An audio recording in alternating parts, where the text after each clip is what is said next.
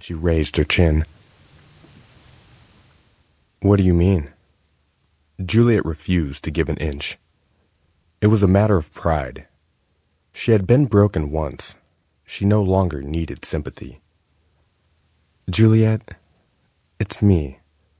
I know when something's wrong, reminded Hermione. Juliet sighed. That was true.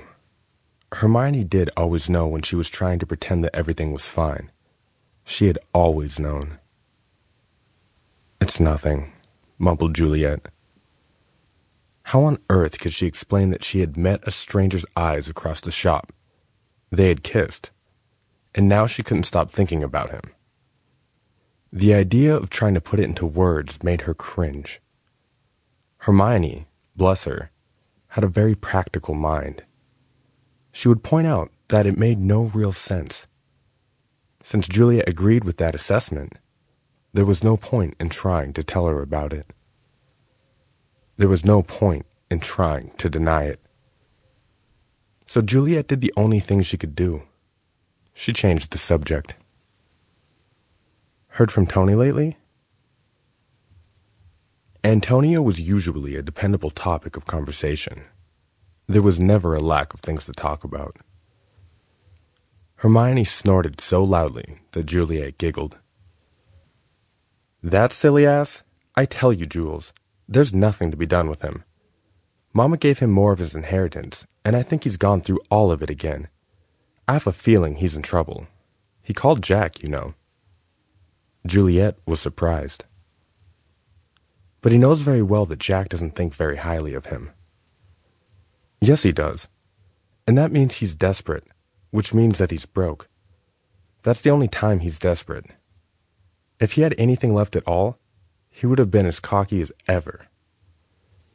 Juliet turned to look at Hermione, concerned. Do you think he's in legal trouble?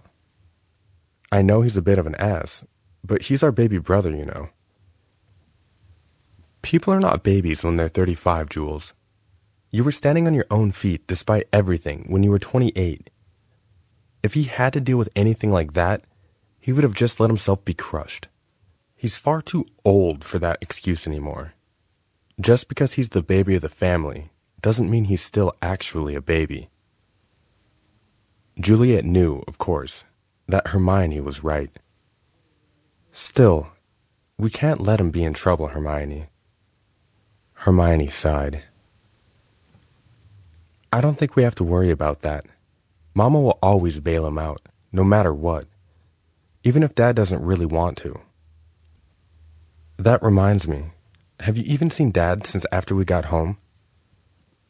Juliet was puzzled.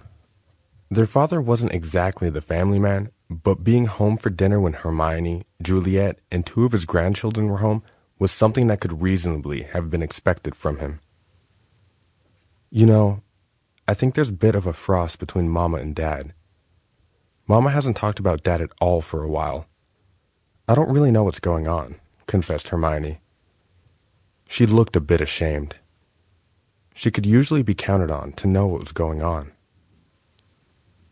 They were silent for a moment as they walked into the restaurant, Liz trailing behind them now, on her phone. It feels like everything's just waiting to boil over. Don't you think so?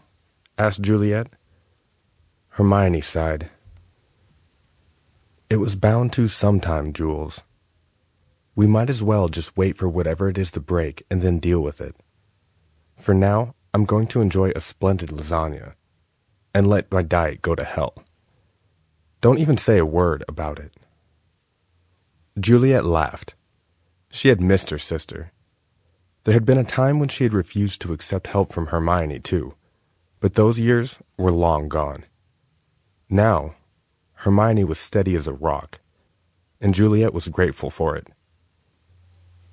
She was grateful for the distraction, too, because she felt as if those hazel eyes and those lips that had brushed over hers so delicately had rocked her world.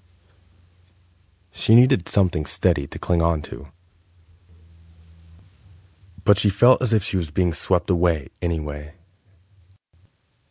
Chapter 2 Michael was dazed as he brought the secretary.